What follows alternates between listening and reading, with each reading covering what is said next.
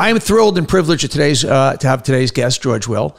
Uh, George Will is an American icon, a treasure. It, his columns have been appearing for almost half a century.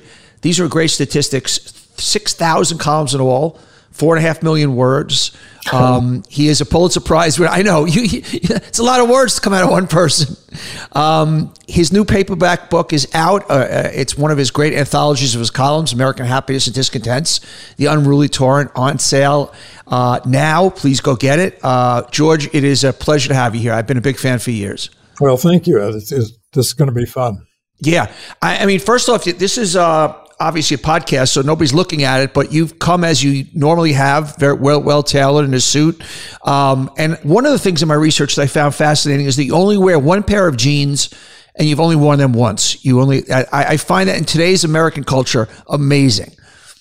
Well, uh, that's since I was 13. When I turned 13, I decided to put away childish things, as the scripture says, and uh, put away blue jeans.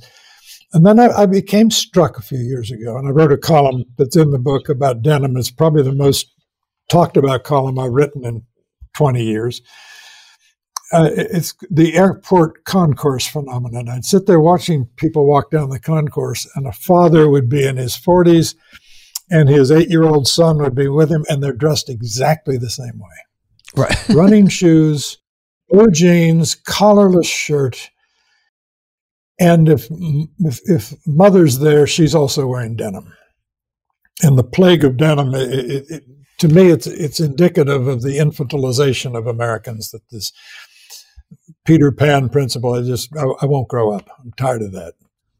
Is there a flip side to that? That maybe uh, this kind of blending of the generations is not a horrible thing. It's it, it, we, it brings us closer together. Just throwing that out there. Uh, uh and, and, I'll throw it out. No, uh, I don't. I don't. I don't think it's a good thing. It seems to me that uh, th- the generation shouldn't blend. One generation is supposed to raise the other, to form and inform the other, uh, and uh, in in a way, we're doing that. But one of the things in my book that I write about is is all that is implied in the fact that in fairly recent years uh, the noun parent has become a verb. We now parent our children uh, as, though it's a kind of science. It's not science, it's uh, complicated, and it's probably the most, well, it is the most important thing a society does is raise children. But what we've developed is, is a kind of the hovering helicopter parent, the belief that a child should uh, leave home uh, assured that the world is their oyster. Uh, so what they do is they arrive on campuses and immediately demand safe spaces and trigger warnings and speech codes and bias response teams to fan out over the campus and all that stuff. All goes back, it seems to me, to the way we now parent, to use the awful verb. Uh, that uh, we, we don't just open the back door and say, go out and play and come back for lunch if you're hungry. Otherwise, dinner's at six. That's what, what it was like when I was growing up. Now, if you do that, you have to get arrested for practicing free range parenting. Yeah. I love that. I love that set of words that you use. Free free range parenting is fantastic. Yeah, well, it's just it's uh, it's one of my many grievances. It's not at the top, but the list is long. You talk uh, uh, going back to growing up. Uh, you grew up uh, in what seems like a very idyllic, uh, marvelous Norman Rockwell painting uh, as a paper boy. Um, your dad was a philosophy professor. you just seem to have this blessed, perfect Americana childhood. And and take me back to you, George Will's thirteen year old paper boy. Yeah, the Champaign Urbana Courier, like all like so many small newspapers, it's now extinct. But uh, it, uh, I'd come back from school. It was an evening paper, and uh, there'd be 50 copies of the Courier there, and I'd fold them into little squares, put them in a canvas bag, put the canvas bag on the uh, handlebars of my balloon tire maroon and cream Schwinn bike, Love and roll up and down the streets throwing the papers on the porches. Uh, it was uh, it was an early in training in responsibility. Some something had to be done on a particular at a particular time of day. It's good for you. So let, us I want to fast forward to exactly where we are today. And I, I read a great, in one of uh, somebody, one of your interview, in a column that you were being interviewed, there was a comment section. And somebody wrote at the end, the Republican Party, George Will has been replaced by my pillow guy. I thought as, as a kind of a I thought, I thought that would, I thought that, that just caught, caught my attention. I'd love your, your thoughts on that. kind of sums it up, doesn't it? It does. I left the Republican Party on the morning of June 3rd, 2016. That was the morning after Paul Ryan, my friend, who I very much admire, cheerful, happy, substantive, uh, endorsed Trump. And I said, if these people really think someone is as intelligent and public spirited as Paul Ryan thinks he can really work with this guy, um, then I, I, I, don't have a pew in that church how did we if you took all of your wisdom and all of your four four and a half million words and your six thousand columns if how did we get here today that donald trump could not only have been president but could have served as president and still 40% of this country hold thumbs up and go yeah i like what that guy stands for. How from where you were as that paper boy and this country of greatness and greatness ahead of us how did we get here it's a good question. I mean, it, it, situation's even more dire than you suggest. I Democracy mean, on the precipice of, of, of falling apart. I mean, it is as dire as it can be. 74 million Americans watched him govern for four years and said, we want four more years of this. And that was 11 million more people than had voted for him in 2016. The question is, how did anger get loose like this? How did people get so angry and why? It has something to do with the pace of change, the pell mell uncertainty of of a world turned upside down constantly by um, globalization and all the rest. I happen to think globalization is probably just about the best thing that's ever happened to the human race. If you look at the billions lifted up from subsistence poverty, that's about a dollar ninety a day living on that. Globalization's been wonderful, but it has its casualties. The question is why did casualties translate into class hatreds, which is what happened? And the answer is I don't know. But there is something about uh, American life today, particularly, not just American life, but especially American life, where people feel condescended to.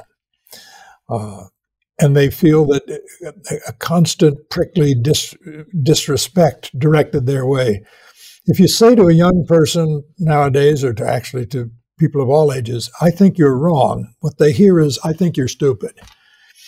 We just haven't, we've, we've lost the knack of vigorous argument because everything comes now encased in resentments and senses of victimhood. Uh, Mr. Trump, uh, to the extent that he's a conservative, has pioneered crybaby conservatism. He's made conservatives uh, have now plunged, jumped with both feet into the victim game.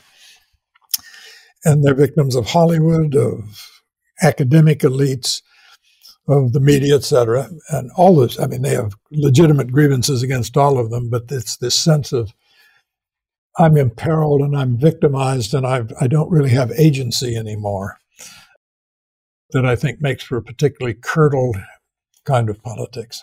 I always like to talk to people, and you're a couple years older than me. There, uh, it's very hard for me to say that anymore as, as, as I age along. And I, I, always like to talk to people who have a little bit more wisdom than me because of the year. Not only for most people have that, but because of the years they've led. I am so worried about where we are. You know, you write a lot about the Holocaust uh, and lessons from there, and one of the lessons is is that how quickly a norm can norms can change and how very quickly how in Nazi Germany how it, it, went from you know literally weeks after Hitler was elected to Jews being beat, beaten up in the streets, and I'm so worried that our norms are so close to changing that we are. I'm not saying the United States is going to enter a period and we're going to replay the Holocaust, but that really, really scary things can happen if all of a sudden democracy goes away. And there is a we're we're on the precipice of that. Tell me if I should be more worried or less worried than I'm talking about. I'd be less worried in the sense that I don't I, don't think this this country was not made by fragile people, and it is not fragile. Uh, our institutions are remarkably resilient. Now, the norms that sustain them uh, have, as you say, been systematically undermined, not just by Mr. Trump. Uh, the election denying is extremely destructive, but I would remind you that on January 6th, the resonant date, January 6th, 2004, 31 Democratic members of the House of Representatives voted to not certify the electoral votes. They passed a non binding resolution, not certify the electoral votes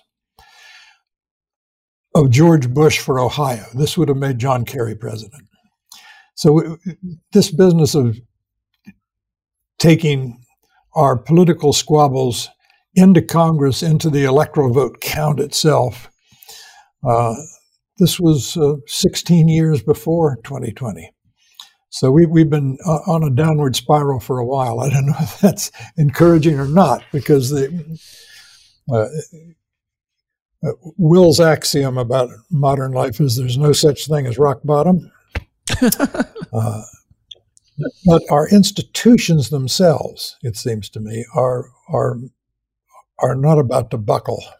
They're not about to buckle, but the polling of Americans uh, disdain for just about every institution, the Supreme Court, Congress, um, uh, everything just continues to go south. So I believe we are strong people and I believe we will continue to flourish in our own ways. But the belief in institutions has never been lower. And once the belief in the institution starts to crumble, does that put the institutions in play? Uh, I mean, we, we've had a we've had a president who is whether it's uh, the FBI, w- w- whether it's the CIA, things that we believe protect us, and uh, they're in play. They are, and, and it especially threatens the courts. As Alexander Hamilton said of the judiciary and his in the Federalist Papers, the judiciary, he said, is the least dangerous branch because it has neither the power of the purse nor the power of the sword. That is, it has only the power to persuade and to get compliance because of its prestige. Well, the Supreme Court has been living off the prestige of Brown v. Board of Education since 1954. And there's two things to note about that. It's been living off the prestige of take, taking an opinion that overturned a precedent, Plessy v. Ferguson, separate but equal, and all that. So the Supreme Court got prestige, A, by overturning one of its own precedents, and B, by going against public opinion. Um, I don't just mean Southern opinion. Brown v. Board of Education was Brown v. the Board of Education of Topeka, Kansas. Yeah. There was there was no national consensus for, no national ardor for, no national support for school desegregation. Uh, so uh, the Supreme Court is a perfect example of why why institutions, particularly those without the power of the sword or the power of the purse, need the norms of society to buttress them as they buttress the norms of society. And uh, once you once you d- decide that the courts are just mini legislatures, uh, then you then you've lost the rule of law. There was an interesting uh, poll I read from Axios that one in three Americans today would, and this includes Republicans and Democrats, it was it was fairly split, would rather have a competent unelected leader than an incompetent elected leader. And one in three Americans also believe that a president should be able to replace judges if they're going against popular opinion.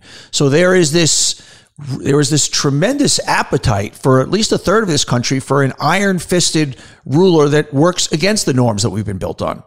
I'd love your thoughts on that. Well, first of all, with regard to uh, making courts and judges subject to a more plebiscitary democracy. Running as a, an independent candidate, third party candidate in 1912, former President Teddy Roosevelt proposed exactly that, having votes on Supreme Court opinions uh, to vote them up or vote them down. Uh, so we've had strains of recurring strains of radicalism in our politics. Uh, the, this feels different today because uh, it's so widespread and accompanied by such violent rhetoric. Uh, part of the blame here uh, has to go to technology. Uh, social media, and particularly Twitter, but all social media, the instantaneous and anonymous dissemination of, of speech and rhetoric that you would not utter in your living room, but you're perfectly happy to send off into the ether forevermore. Uh, this is a human temptation that we've never had on this scale before. Now, it's important to understand that 80% of Americans never tweet. And of the 20% who do, 80% of the people do 80% of the, uh, or 20% of the people do 80% of the tweeting. Still, it's a tone setting technology, and the tone is not good. You mentioned social media. I get asked this all the time, and it's kind of a question that I don't have an answer to. If I made you czar of social media, and the big question today is Facebook, if, if I want to put something up on Facebook, I don't have to go through any of the stringent requirements that if I want to put something up on an ABC morning news show, I, I have to go through more uh, regulatory hoops if I want to sell laundry detergent on broadcast TV than I have to do if I put anything up on social media. So how do we how do we we obviously the free speech is is is the big elephant in the room and the wonderful elephant in the room. How do we protect free speech but at the same time regulate this beast where 50% of people get their news from? Uh, I don't think you do regulate it. Uh, once you put this in political play, as it were, uh, once you say that these private platforms are really public carriers, common carriers and should be regulated. Uh, you have put speech on a slippery slope that is uh, not going to end well. Facebook is not forever. The Roman Empire is gone, the Carolingian Empire is gone, the Ottoman Empire is gone, the British, Soviet, French, Spanish empires are all gone, but Facebook is forever? I don't think so. Nothing lasts. Well, Facebook is not forever. I could I could argue that social media platforms uh, they'll take on different forms, but basically um, mass communication vehicles that become news. Yes, will continue. And so, what, how do we get our arms around that? I, I'm not sure whose arms do we want around that, because if if the government's arms are around it, it's going to be political. Right. Government is politics straight through, and uh, we whatever's wrong with the current system, you can make it worse, and that w- that would do it. I think. You were one of the pioneers of on morning television. You, Sam Donaldson, David Brinkley uh, on on Sunday mornings on ABC, and there was always robust but friendly discussions. Um, I, I was a great Sam Donaldson quote about being on TV with you is that he said that you were the smartest person he ever met. And somebody pointed out to him, but you always disagree with him. So what does that say about you? and that was kind of the, the, but that kind of, we're on opposite ends of, of the spectrum, but yet we can kind of not negate each other. It doesn't have to be hateful. Yet we see on television today what works, what sells, what's rates is vitriol. And is this a landscape that we are going to be stuck with? And I just, you, have come from the other end of the spectrum. I love your thoughts on that. Unquestionably, anger sells. Unquestionably, there's a certain tone setting minority of Americans who don't feel quite alive unless they're furious. Uh, it, mm-hmm. It's the only it's the only emotion that that is strong enough to break through their neural system somehow. Is it going to last forever? I don't think so. I think that the political market is not responding to a demand that's out there. It's not supplying the demand. And the demand is for what I would call a deep breath candidate. A candidate who turns to the country and says, All right, everybody, deep breath, calm down. Wasn't that what Biden was supposed to be? Biden Biden was supposed yes, to be that. Yes, and it is one of the great unforced errors in the history of American politics that he turned right around and embraced the progressives who never embraced him. He ran against them in the primaries. The Elizabeth Warren, Bernie Sanders faction of the party got one third of the votes. He got two thirds, basically. And he turns around and embraces them, not because not because he's a progressive. He's not. He's a Democrat. And he goes where the Democratic Party goes. And the energy in the Democratic Party is on the left, just as the energy in the Republican Party is on the right. But I think a, a, a presidential candidate, the good news about Trump is this uh, he showed the power of a president to change the tone of the country. Why is that good mm-hmm. news? Because a different kind of president could have a, an opposite effect. So what we need is is a candidate who talks to the American people the way Lincoln did in his first inaugural. He's speaking at a time when seven states had already seceded. Uh, he said, "We are not enemies. We must not be enemies." Uh, someone needs to say that to people. Just calm down. What are you so excited about? Uh, and what you what, what I think people would find out if they paused long enough to think is they're excited about being excited uh, they're excited about uh, uh, perceived slights and resentments. And, and they might say, you know, we're, we're, this is somehow the whole American scene today is wildly disproportionate. We are a free, prosperous country when almost everyone's getting along well. Uh, race relations have never been better, except on places like college campuses where they think of nothing but race. There, of course, it's mm-hmm. terrible. But uh, if you walk around looking at Americans interact in their daily lives, uh, things are pretty good in America. It's interesting. You probably couldn't be more opposite in so many ways than Bill Maher. And Bill Maher said a similar thing in that telling the progressives to stop whining that and they could take a victory lap once in a while that you know you can talk about the race problems but but you look at how far we've come and i could give examples of that in any area and i, I where is the candidate do you see anybody in the on the benches anywhere on either side that you think has the ability to do that well uh, my my the filter i put up for presidential candidates is this i recently wrote a column, 49% serious, saying we should amend the Constitution to say the following No one shall be eligible to be president if they are or ever have been a senator.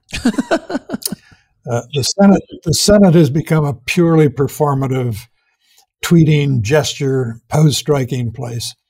Uh, terrible uh, as an incubator of executive talent and leadership. So let's go out and find some governors. Governor Bill Lee of Tennessee. you've never heard of him because he's not shouting. He's not rolling around in the in the mud with everybody. Uh, Chris Coons of New Hampshire, Ducey of Arizona, three Republicans who they just centrist, commonsensical, successful. Lord knows they get reelected. Uh, they're out there, but they're just not coming to anyone's attention. Partly because they're not uh, in the Senate, which is uh, about a four minute walk from various green rooms, NBCs and Foxes and all the rest at 400 North Capitol. Um, but there are people out there. If we could just get the the media interested in people who are not uh, on Capitol Hill. You you're a student of human behavior, and I always wonder. And we talked about this earlier, towards the beginning of the and you said you quit the Republican Party when when your friend Paul Ryan became uh, an endorser of Trump. The toadyism today of I always wonder how some of these senators who spinelessly follow Donald Trump go home and face their loved ones. Don't they have children? Don't they have wives? Don't they have partners? Don't they have husbands that say how how, how do you do now? Obviously, they do it to to protect their jobs. But I never understood, as somebody myself who likes to feel as a strong, independent human being, how they face their loved ones with the with the acquiescence to something that is, is is so perilous to us. Yeah, well, one of the cures for this would be a measure that I've been for for a long time, and the Supreme Court has put out of reach. That is term limits. Uh, term limits change the motives for going into politics and for behaving in politics. If you cannot have a long political career, you will think of the next generation more than the next election. And uh, that would be a, a good, Amen. a good Madisonian reform. Madisonian in the sense that Madison understood life is all about incentives. If you want to change the world, change incentives. Uh, so that there, there are measures that we could take. The Supreme Court ruled, I'm afraid, correctly, that uh, you can't do this by statute Therefore, you have to do a constitutional amendment. And the likelihood is approximately zero that Congress is going to send to the states for ratification an amendment limiting the members of Congress's ability to have long careers. yeah, I, I, think that's just, I think we can bet on that one. Um, one of your favorite columns you've talked about is about your son, uh, who has Down syndromes, who I believe it was when he turned 40. Uh, and obviously, Roe v. Wade uh, has hit you uh, personally as far as uh, for those reasons. Talk to me about, first of all, how is your son now? I think he's 48 or 49. He's, he's, and he's uh, 50. 50. Wow. That makes you, that make, that makes you not so young anymore, yeah, right? 81. That's not a state secret. John is terrific. He, he gets, he works sort of, I mean, it's not demanding work, but he works in the Washington Nationals clubhouse, which means he gets up in the morning and goes to a major league ballpark, which means he has a better job than his father has. That's for sure. And uh, he navigates the Washington subway system much better than I can. Uh, he's he's doing well, thank you. And what was your reaction as we as we saw history being made with the overturning of Roe v. Wade? I'm just Roe v. Wade. I, I know you're you're uh, you have very passionate thoughts about that.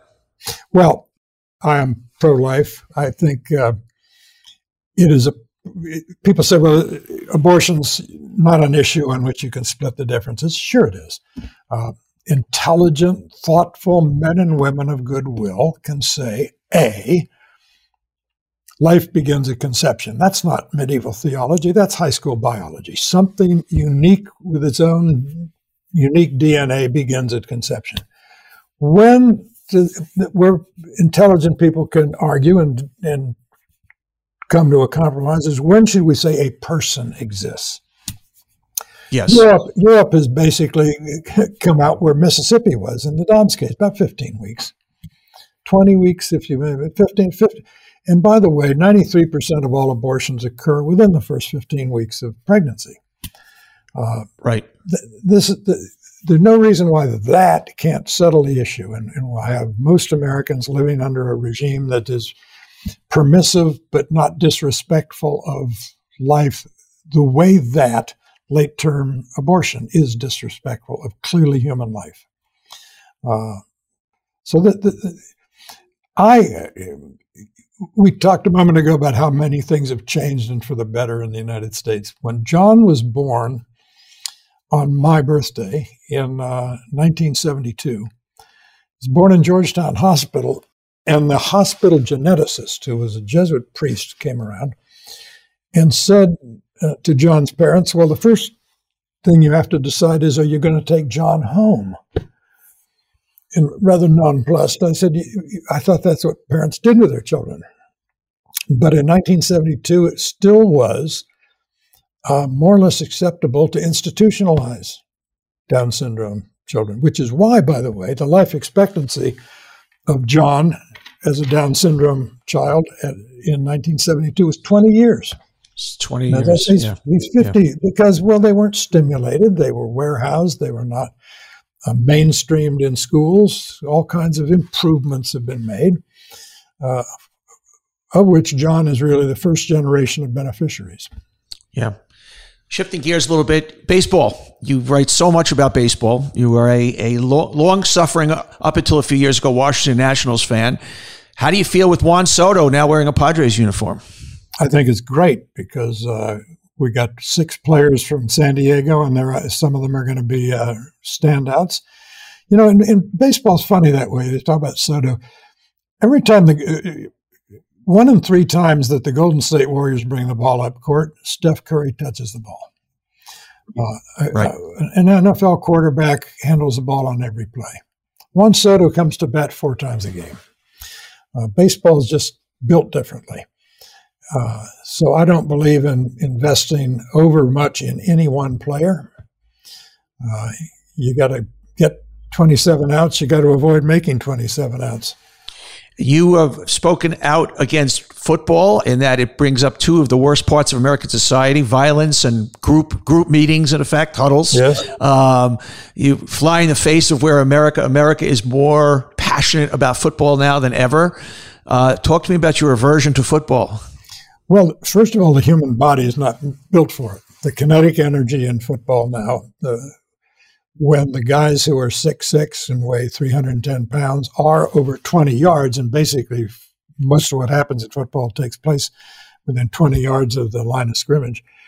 They, they're as fast as the running backs. The kinetic energy is just too much. And now we know, we're not guessing anymore, we know what cumulative small concussions, too small to be detected by the normal concussion protocols, cumulative small depressions, uh, uh, concussions make people uh, early in life to uh, susceptible to the onset of senescence of various sorts, uh, depression, suicides, all kinds of things. Football is uh, someday, I hope, we're going to think of football the way today we think of boxing as a really uh, guilty pleasure for those who still take pleasure in it. Yeah. Where do you where do you get your news from every day? Uh, I start reading actually the hard copies of the Washington Post, New York Times, Wall Street Journal. I read the Financial Times on uh, online. Then I do the aggregators: Real Clear Politics, Real Clear Policy, Real Clear Defense, Real Clear World, Real Clear Books, Real Clear Policy, etc. On my phone. Uh, there's an enormous amount of really good writing going on these days, and the uh, the iPhone, bless its heart, the smartphone, uh, puts it all at our fingertips. That's what I read. I, I you, when you mentioned hard copy, it struck me a couple of weeks ago. I was bringing my daughter up to George Washington University. We were on the uh, Metroliner on the Acela, and there was not one hard copy newspaper. You know, you the image of going yeah. back to the railroad, people holding not one, not a one yeah. in an entire car. It's amazing, isn't it? It it, it truly is, and it. Uh, uh, I don't know how long they can still hire uh, an immigrant to come by my house at 4:30 in the morning and throw a paper made from felled trees turned into paper and covered with ink on my front porch. I don't know how long that can go on. Yeah. But I'm enjoying it while it lasts. You and me both, my brother. Any predictions for the next five years and in, in, any essence of our society you'd like to put, put out there just as a uh, prognosticator of all, all things? Well, to start with the most important thing, baseball is going to get better because baseball is uh, changing the rules, not to change, yes. not to change baseball, but to restore it to something like the game we grew up with where the ball was put in play, the action was crisp, the games were slower, were, uh, were uh, took less time, faster. Uh, so baseball is going to get better. Uh, our politics is going to get better because I believe in markets, and I believe the political market sooner or later is going to supply what I think a majority demands, which is, as I said a moment ago, the deep breath candidate. Love it. George Will, what a pleasure talking to you. The paperback that's just out, American Happiness and Discontents, the untrue, the unruly torrent. Uh, w- several of his six and a half million words that he's written. George, thank you so much, so much. Thank you so much for taking time today. I know how busy you are. I enjoyed it. Thank you very much. Hope you enjoyed my interview with George Will. Uh, what a bright guy. He's seen it before, man, and uh, listen to a lot of things he's got to say. Those that's our interview for today. We'll see you on Tuesday for On Brand with uh, our new brands of the week that drop every Tuesday. Remember to rate, review, and subscribe anywhere you get podcasts uh, Spotify, Apple, uh, any place else. Thanks for listening. We'll see you next week on On Brand.